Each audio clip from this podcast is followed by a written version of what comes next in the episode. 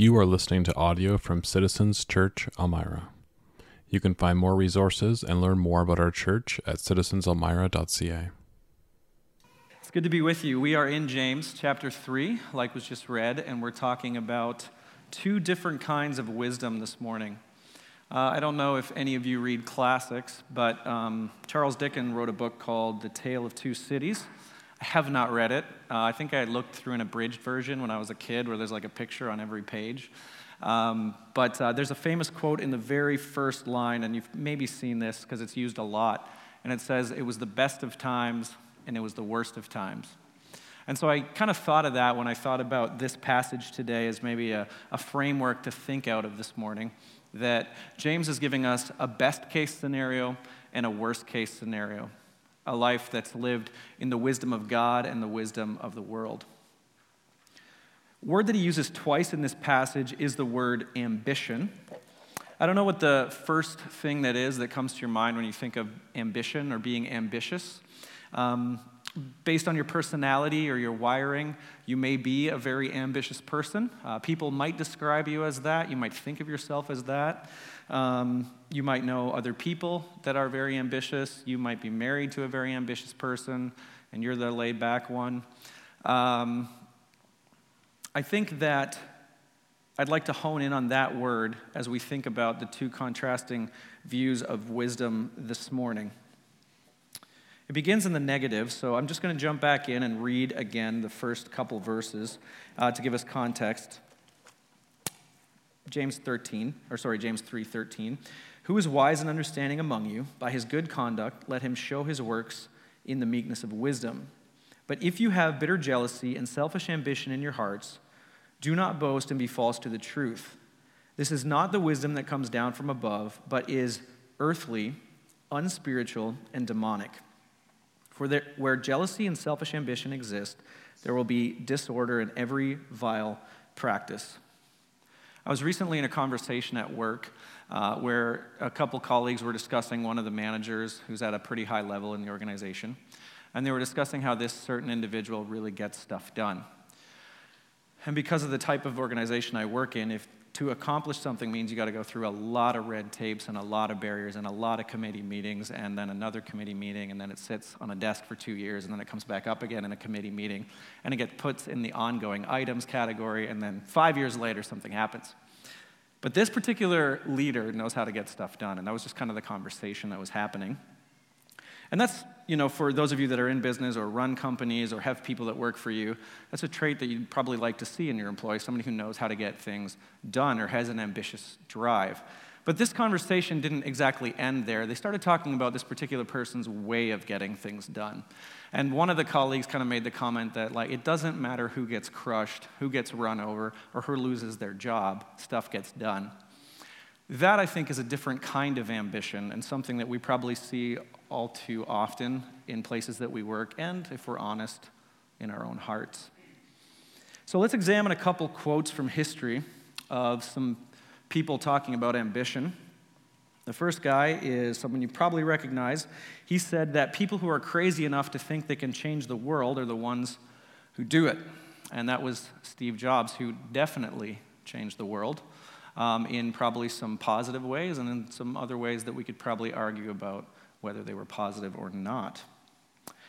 Second guy, a little less well known, said that a man's worth is no greater than the worth of his ambitions. So this was an emperor, Marcus Aurelius, um, not the guy from Gladiator, I don't think, but um, who uh, was, I think, at the last part of Pax Romana. So he was one of the last great emperors of Rome before it started to disintegrate. He was also a philosopher.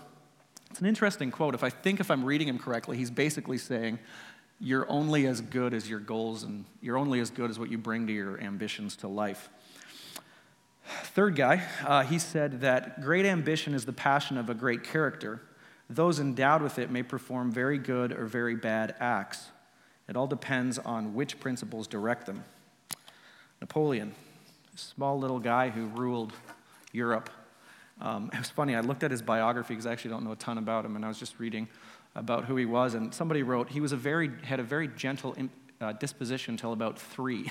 I was like, who knew that? Like, who recorded that? Um, but I guess that's when it changed, right? So at three, ambition took over. So I'll have to talk to the child development experts about what was going on there. Um, the last one He who would live must fight. He who doesn't wish to fight in this world where permanent struggle is the law of life has not the right to exist. Now, this quote sits with the backdrop of all kinds of suffering and terror attached to it, right? You think about the ambition of a man, the ambition of men surrounding this particular person, what it led to. Um, to the backdrop of this quote is completely ruined cities, six million murdered, um, Jewish people, um, teenage boys slaughtered all across Europe and Asia in the Pacific. This is probably the, one of the most extreme examples of ambition gone very, very wrong. So, this is the extreme example, and these are examples from history, but let's think about what James is talking about in our passage today is for believers. So, he's talking to the church, and he's talking to leaders in the church, but also to the community at large. And he's saying that, uh, you know, initially in the first sentence, he's saying, Who thinks you're wise among you? Which of you thinks you have a good character? Which one of you thinks your heart and your desires are in the right place? He's saying, Whoa, full stop, take an examination of your heart. He says that the wisdom that we're talking about here, going back to the verse, if you have bitter jealousy and selfish ambition in your hearts, do not boast and be false to the truth. This is not the wisdom that comes from above but it's earthly, unspiritual, and demonic. Where jealousy and selfish ambition exist, there will be disorder in every vile practice. Now, he uses a word here that's pretty shocking. He calls this wisdom earthly, which is uh, to be worldly in this context, uh, unspiritual, obviously opposite of spiritual. But then he says demonic, and uh, that might jump out at you as a word, whoa, that's a kind of uh, intense word. As a Christian, the Christian community uses demonic in ways sometimes that gets a little strange, right? Everything can be demonic depending what YouTube channel you're on, um, whether it's you know the Super Bowl or Lion King or um, and the Grammys, which you know. um, but so it's used to kind of describe overt evil when we truly see the imprint of evil on something. Say that is the work of darkness. But what James is highlighting here, and, and what I talked about earlier, when I, the glass guy I quoted up there, that's pretty clear. There was something very dark and evil at work in the ambitions of the men that led to the horror of World War II. But James is talking about us in the church, and he's talking to believers and, and people who may think that they're on the right path, that they feel wise and spiritual. And he says, Be careful, examine your heart, look at yourself. What drives you? What kinds of things are waking you up in the morning? What makes you tick? And you think about the kinds of things that go on within church communities, right? If we had a little um, time this morning to share, I'm sure lots of you in here could talk about negative experiences that you've had in church communities with other Christians, encounters with people within the church that hurt you, toxic kinds of relationships, toxic kinds of structures. Um, and if we're really honest and examine our hearts, we probably were the cause of some of those negative relationships and interactions with people. And so, when we unearth our own jealousy, our own selfishness, and sometimes naked ambition or just subtle ambition, we can see that these kinds of uh, things that are going on in our life has led to poor choices or some downright terrible ones. You think about social media, and I mean, it's where we all are, and, and that's where our, our, we communicate in a lot of ways. It's, it's changed a way that we think about ourselves, even in some ways, right? We project ourselves in ways that we didn't do 15 years ago. And there's people in this room who have a, had a lot more experience not being on social media than some of us who kind of came into social media as teenagers. Um, but we do some weird things on social media that we never would have done 15 years ago. And one of the things is, I thought about this the other day, and I'm guilty of it too, is self promotion.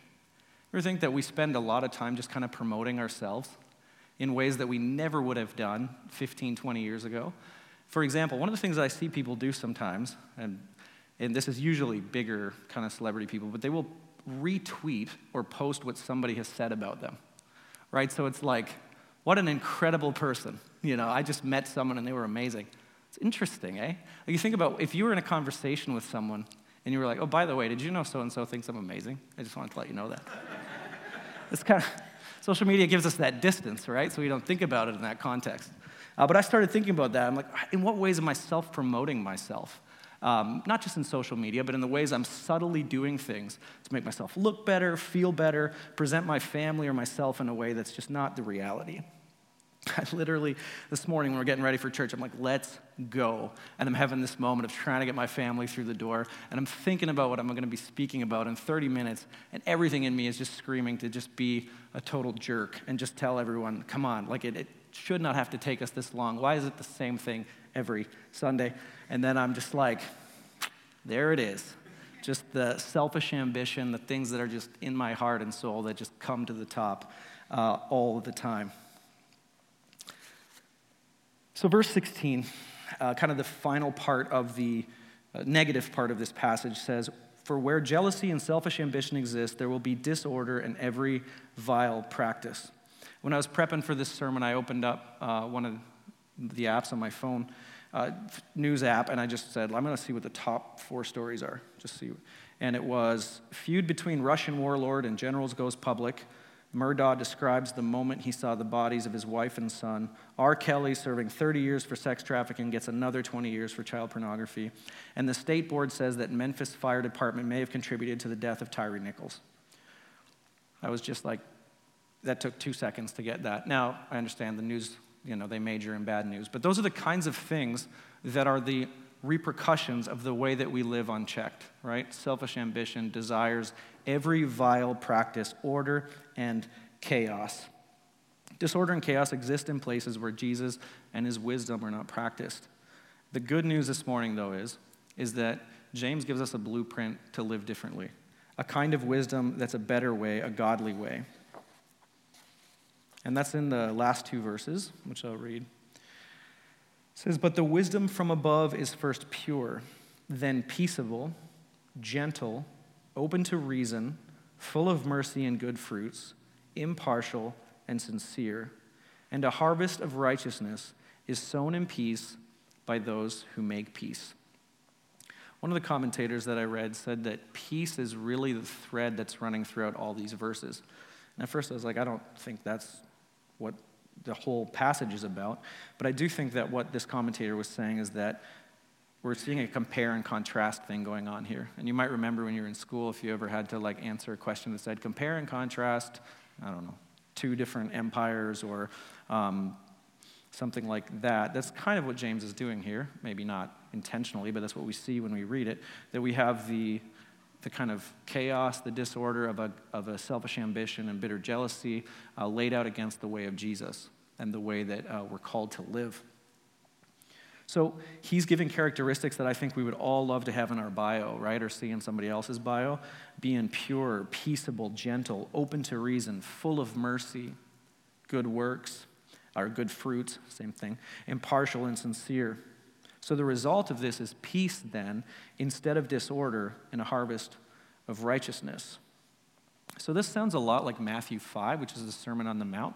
So uh, just going to read a couple verses that connect to what James is saying from Matthew 5. Jesus teaching on the hillside. Um, James, being the brother of Jesus, is kind of re emphasizing this through what he's saying here about wisdom. And he says in Matthew 5 8, speaking of purity, and we'll just go through each one of the the characteristics that we have here. It says, Blessed are the pure in heart, for they will see God. So, this idea that purity leads to a revelation of God, a, clear understanding of who God is. Matthew 5 9 says, The peacemakers are blessed, for they will be called the sons of God. So, peace leads to a knowing, a, a being a part of relationship with God. Matthew 5 5 says, The gentle are blessed, for they will inherit the earth. Matthew 5 3 says, The pure in spirit are blessed, for the kingdom of heaven is theirs. Matthew 5 7 says that the merciful are blessed, for they will be shown mercy. And Matthew 5 6 says, Those who hunger and thirst for righteousness will be filled.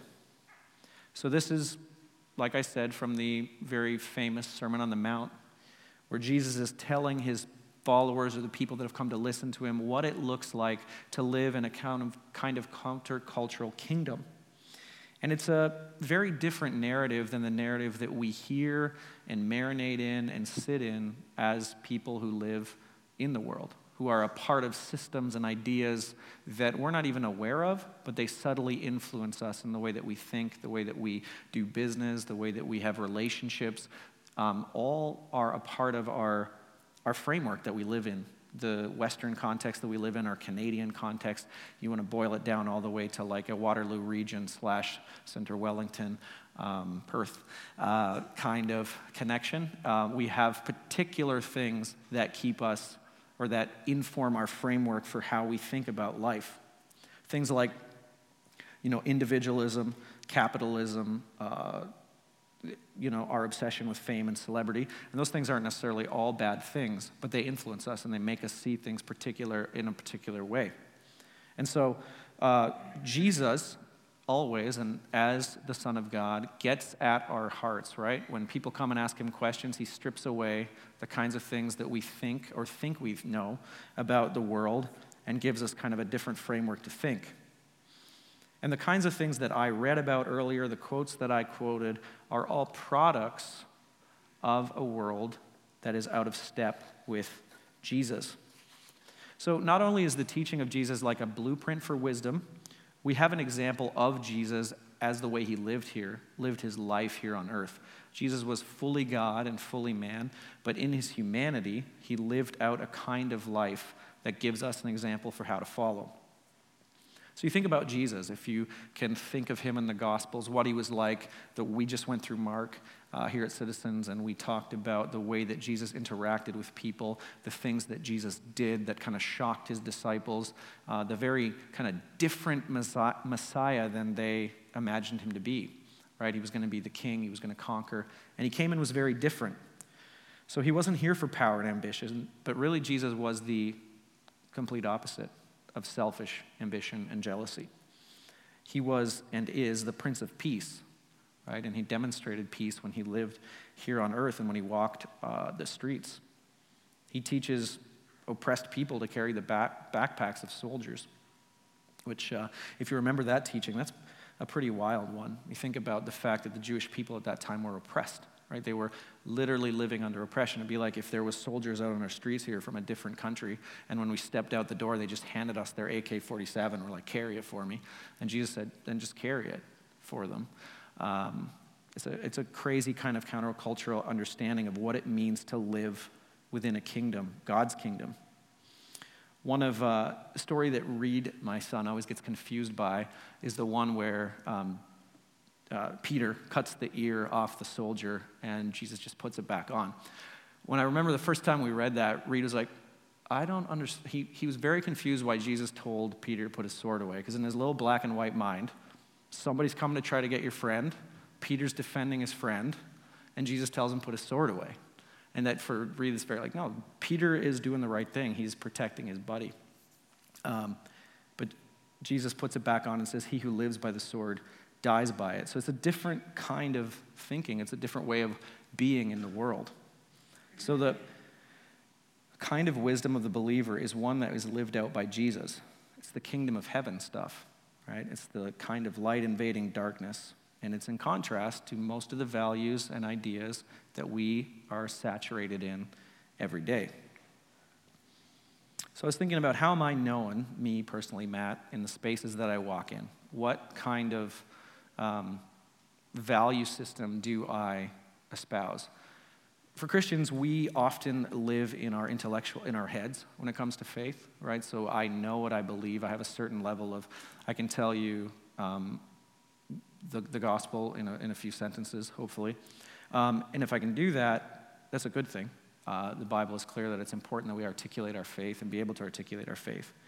But it's very easy to have a particular worldview uh, one that says that this is the kind of wisdom I live in. I live in gentleness, mercy, uh, compassion, peace, as this passage talks about, or, uh, and then be still walking step in step with selfish ambition in the world. Um, We are broken people. We are sinners, and we're never going to be perfect uh, before the final glorification. But the Bible does call us to a kind of sanctification and where we um, are formed in the image of Jesus. And so I was thinking about how am I building my life story in relation to the kind of wisdom that James is talking about here? Wisdom that is a peace that produces a harvest of righteousness. And uh, I'd start, you know, I think we all can do this on a kind of individual level. You start filtering through your week, you filter through the things that you're about, the goals that you have in life, and you start saying, which one of these, how does this line up with the kingdom of Jesus? How does this line up with the wisdom that is from God, that comes from being in step with the Holy Spirit? And that's one of the beautiful things about coming together as believers, right? Here at Citizens is um, when we're doing communion, we're remembering who Jesus is. When we're worshiping and singing together, we're reminding each other that we're part of a different kingdom. That a gathering of people together like this is a group of people who have, for those of you that are Christians, have given allegiance to a different kingdom. And because you're part of a different kingdom and a different wisdom, we're reminding each other that we live differently and that we're a part of something different.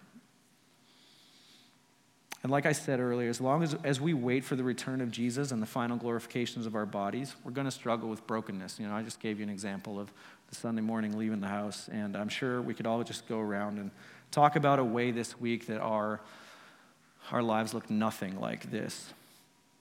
But I like what Paul says in 2 Corinthians 3 17 and 18. He says, Now the Lord is the Spirit, and where the Spirit of the Lord is, there's liberty.